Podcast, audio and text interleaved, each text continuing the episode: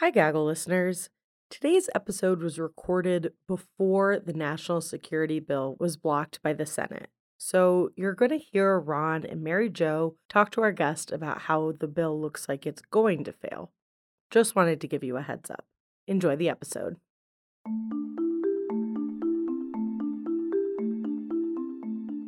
The collapse of Senator Kyrsten Sinema's bipartisan border security bill unceremoniously ended her hopes of adding a deal on perhaps the most difficult issue in congressional politics to her legislative scorecard. With that off the table and an April deadline to collect at least 42,000 signatures from Arizona voters looming, Sinema's political future is quickly approaching the crossroads. Since she quit the Democratic Party in December 2022, Sinema's fundraising has plummeted, and she's about 20 percentage points behind her challengers in most of the polling on the U.S. Senate race. Democratic frontrunner Ruben Gallego and Republican frontrunner Kari Lake both have outraced Sinema of late. Sinema ended 2023 with her worst fundraising quarter in three years, and she spent more than she brought in. All of which begs the question Does Sinema have a path to reelection? And what does that mean for the race if she's stepping out of politics? Welcome to The Gaggle, a politics podcast by the Arizona Republic and azcentral.com. I'm Ron Hansen. I cover national politics for the Republic. And I'm Mary Jo Pitzl. I cover state politics and policy. Today, we're examining Arizona's U.S. Senate race and putting into context how much weight Arizona polls in D.C. Joining us remotely today is Jessica Taylor. She's an editor at the Cook Political Report who focuses on the U.S. Senate and governors. Jessica, welcome to the Gaggle. Thank you for having me.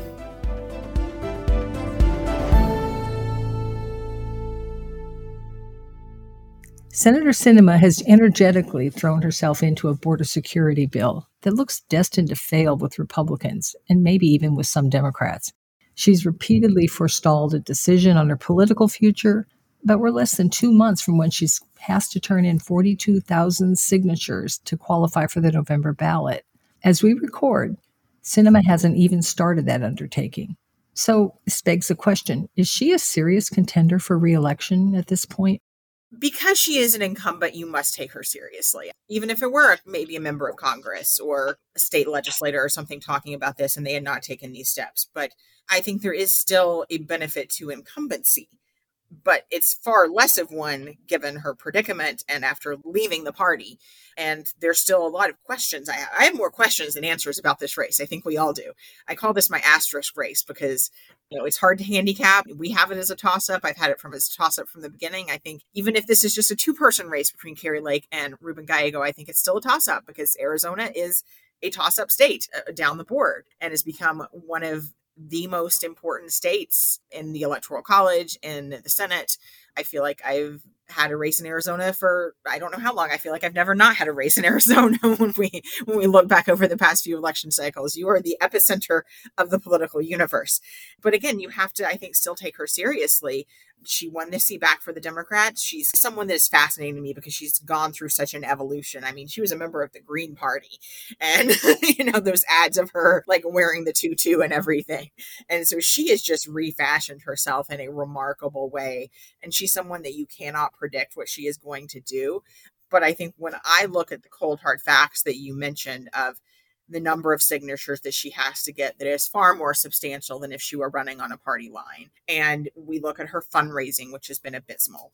And she does not have that same infrastructure that she had before of small dollar donors coming in that she was so successful with in 2018. So I actually looked at this race last year and thought, I still think she runs. She's such an idiosyncratic person that I think she's just going to do what she wants. But in talking with Democrats, even the thought that she might run, I increasingly think again, you have to take concrete steps. You have to have this type of campaign infrastructure. I mean, we've seen candidates kicked off before because they don't have the signatures. And like that is just this is like step number one, and you have to focus on step number one before you can look to step number eight. And is this bill part of her reelection strategy? Again, you're looking at you're looking so much forward that you you have to you know that keep it simple stupid almost you know that that you have to get this done first. So I, I think it's something she's passionate about but is this her thinking this is what i want my legacy to be or is this as crux of my reelection? But again you have to get those things in order in order to be on the ballot. I want to talk about this on two tracks for a moment. Let's assume that she does run how does Arizona's Senate race look to you at this point in a three way contest, given the current trends of what's on the menu and, and what we've seen? Is there a clear favorite? You know, in the three way polling, we certainly see that I think Gallego typically has a slight edge. And I do think the danger for someone like Lake, who is obviously a polarizing figure in her own right, is that do those moderate Republicans that she has to keep in her camp independent voters if they go to Sinema. I think that's the biggest thing. But I mean, this race would be an interesting political experiment. Um, certainly, that it, is there a way for you know everyone complains about the partisanship and everything in politics. We're too far to the left. We're too far to the right.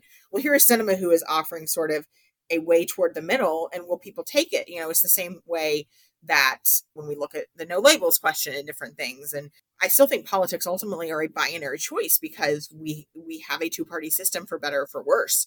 But at a national level that's hard to break through in a presidential race but like in a smaller scenario could this work? I mean i still see a more difficult path for her and i think she's clearly running third in a three way race. You know i look back at the history of arizona and the types of senators that it has had jeff flake john mccain and she's trying to position herself in that role. And then when you look at the transformation that the Arizona Republican Party has had over the past few cycles and the way that it has pulled its candidates more toward the right, I remember meeting Martha McSally as a House candidate. And if she had run as that type of Martha McSally, I think we could have been looking at a very different race. But I think she had to to morph into someone that would be acceptable to the way the Republican Party in Arizona had been taken over and Kelli Ward and to ward off those primary challenges that made it so difficult for her both to run in 2018 and then even in 2020. And you look at it and it should be a simple scenario. You run more toward the middle. And I think Mark Kelly was able to do this.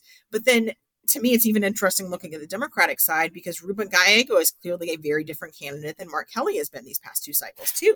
So it's a test of, okay, can a more liberal type candidate win as well? Because I think there are liabilities that, again, you know, first of all, being an astronaut is like the best job you can have to run for politics.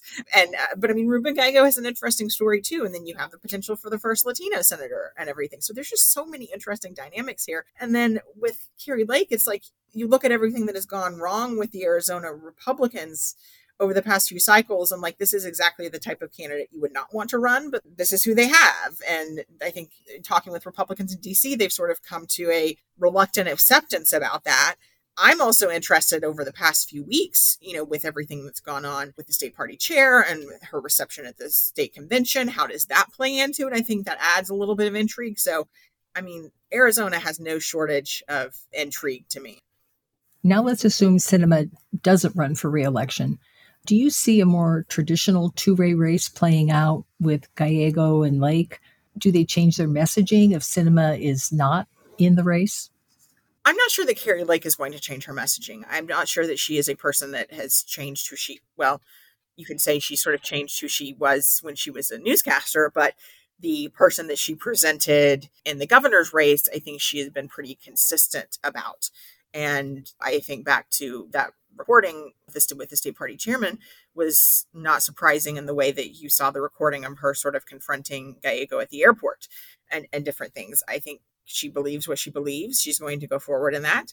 And it's just interesting to me as I look at the Senate map as a whole and sort of the recriminations that happened after 2022, not with candidates across the map in Georgia and Pennsylvania and in Arizona.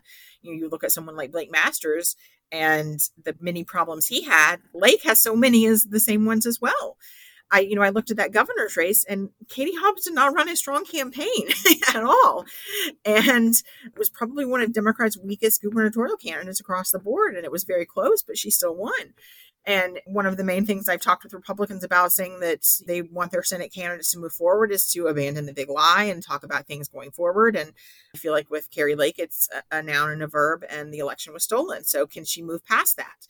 And again, Gallego he's more progressive. He's a member of the Progressive Caucus. And when you add in everything on immigration, and, you know, Arizona is not a blue state is are people more uncomfortable with him in a way that they weren't necessarily with Mark Kelly or a 2018 version of Kyrsten Sinema?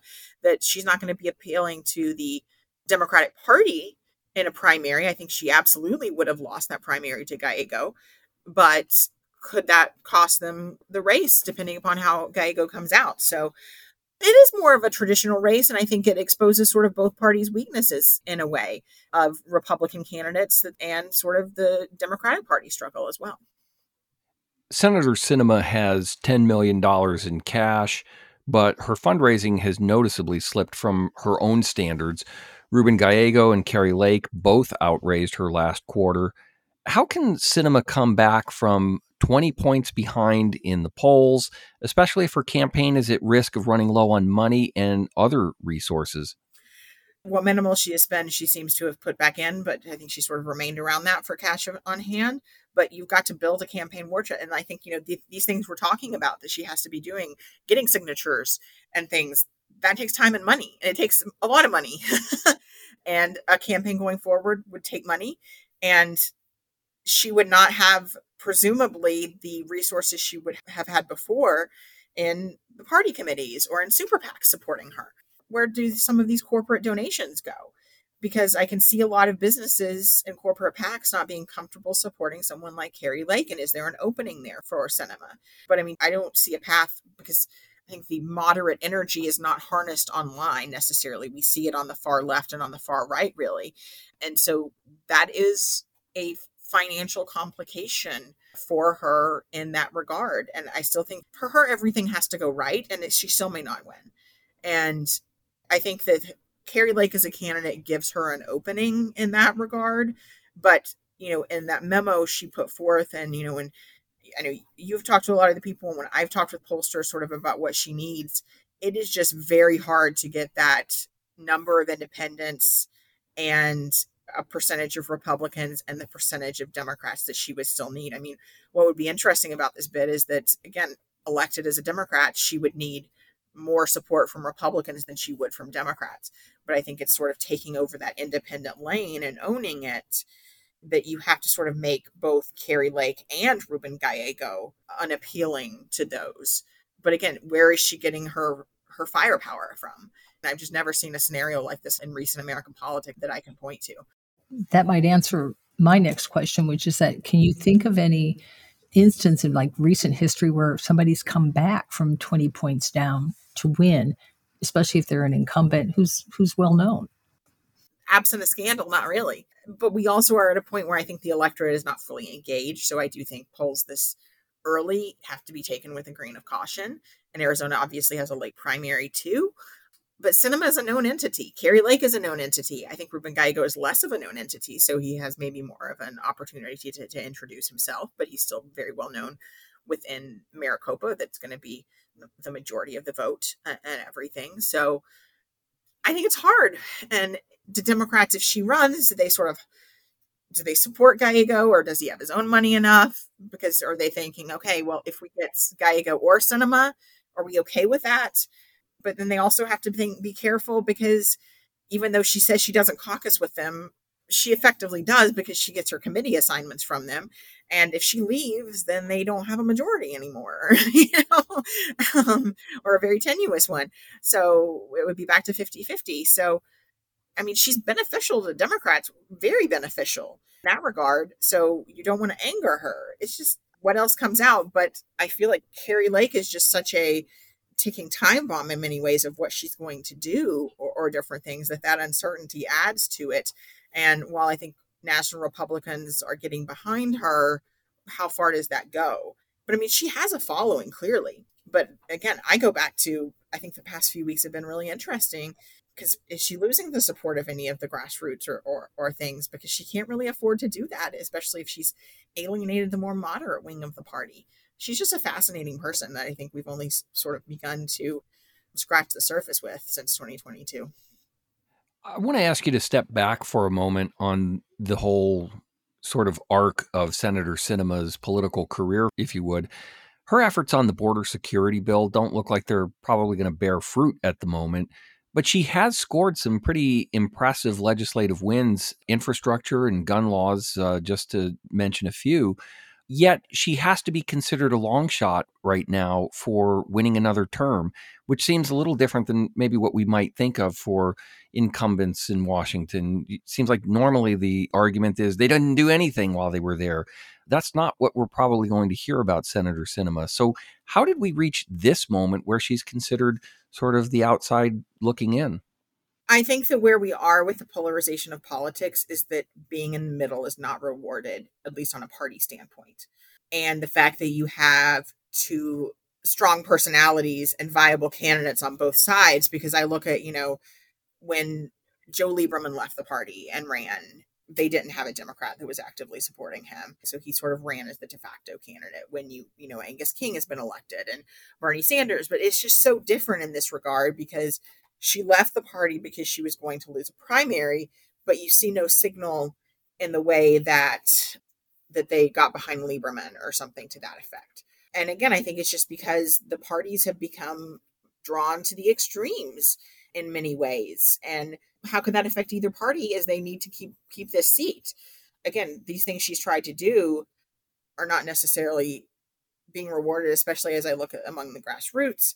And I think it's clearly some her position she took on the filibuster and with some of Biden's bills and emphasizing things, you know, in the same way that Joe Manchin was sort of a person without a party for, for the past all of the Biden administration has sort of been Sinema Manchin. What are they going to do? They're these key cogs and they've really steered some legislation toward things. But I think some of her proposals that she has been painted as more friendly to corporate interests, and that's certainly not where you see the Democratic Party writ large trying to be favorable to.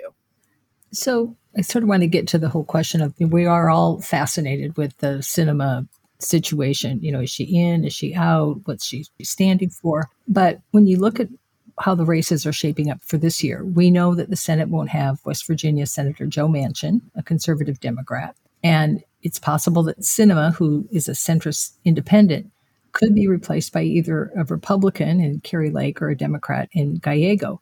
So, what does this mean for the Senate moving forward? Who's going to control? How important is Arizona? When I look at the map, West Virginia is gone. Republicans will win that seat.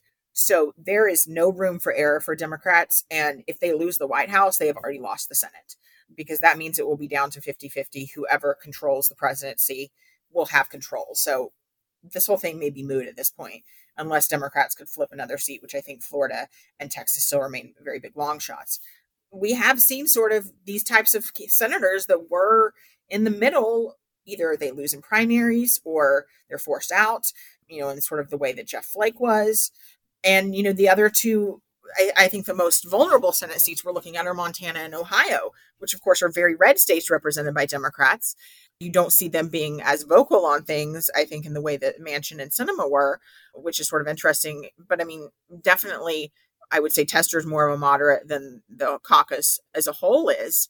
And we see this in the House as well, that a lot of sort of those problem solvers in the middle, the blue dogs have essentially become extinct. um, and that's not recent, that's going back to 2010 and over this whole past decade you know the places where i still see that that can happen is in places that states that have different types of elections in the way that lisa murkowski was still able to be reelected in alaska because they have top four primary and ranked choice the way that i mean susan collins won without ranked choice but we still have it in maine that could help her next time if she runs and angus king as, a, as an independent so but those primaries they don't reward working across the aisle. I mean, there's one of the senators, James Lankford from Oklahoma, that worked with Sinema on this. He was just reelected, so he doesn't have to worry about anything for a while. But there's already been calls that you should primary him or he should resign and all of this. Like, again, working across the aisle in either party sometimes is not seen as a positive thing. And then yet everyone complains that we're too partisan. Well, people who are trying to fix this are not being rewarded. And like I said, I don't think it's a problem. I, think it's a problem in both parties to maybe different degrees. and that's why I'm fascinated by sort of these different types of electoral systems that could change. Nevada could change it this year. I believe there's even been talk in Arizona, if I'm correct, uh, um, about about t- trying to do some of this top primary system or something. But again, when you take a stand against your party, it's not rewarded. Look at all of the people who voted for President Trump's impeachment that were either lost in a primary or decided to retire because they were going to lose. I mean, look at someone like Mitt Romney as well, who's also come out very forcefully against his party and now stepping down. So you are losing so much of that middle.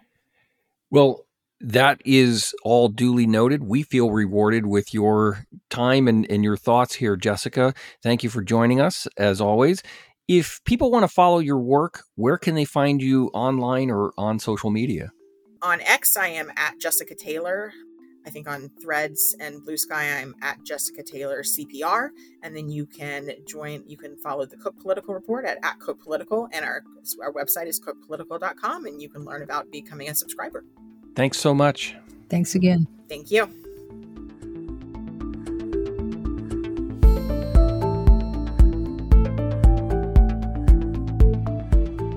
That is it for this week, Gaggle listeners. Have questions about today's episode or topics you'd like us to cover on the show? Send us a message at 602 444 0804 or a voice memo to thegaggle at arizonarepublic.com. That's one word, all spelled out. This episode was edited and produced by Kaylee Monahan with assistance from Amanda Luberto. Episode oversight is by Kara Edgerson, and our news direction is from Kathy Tulumello. Our theme song and music comes from Universal Production Music. Never miss an episode of The Gaggle by subscribing to us wherever you listen. If you learned something new today, be sure to share this episode with a friend. You can also leave us a review and rate us five stars. You can follow The Gaggle on social media at AZC Podcasts and I'm at Ronald J. Hansen. That's H A N S E N. And I'm at Mary J. Pitzl. That's P I T Z L. The Gaggle is an Arizona Republican, azcentral.com production. We'll see you next week.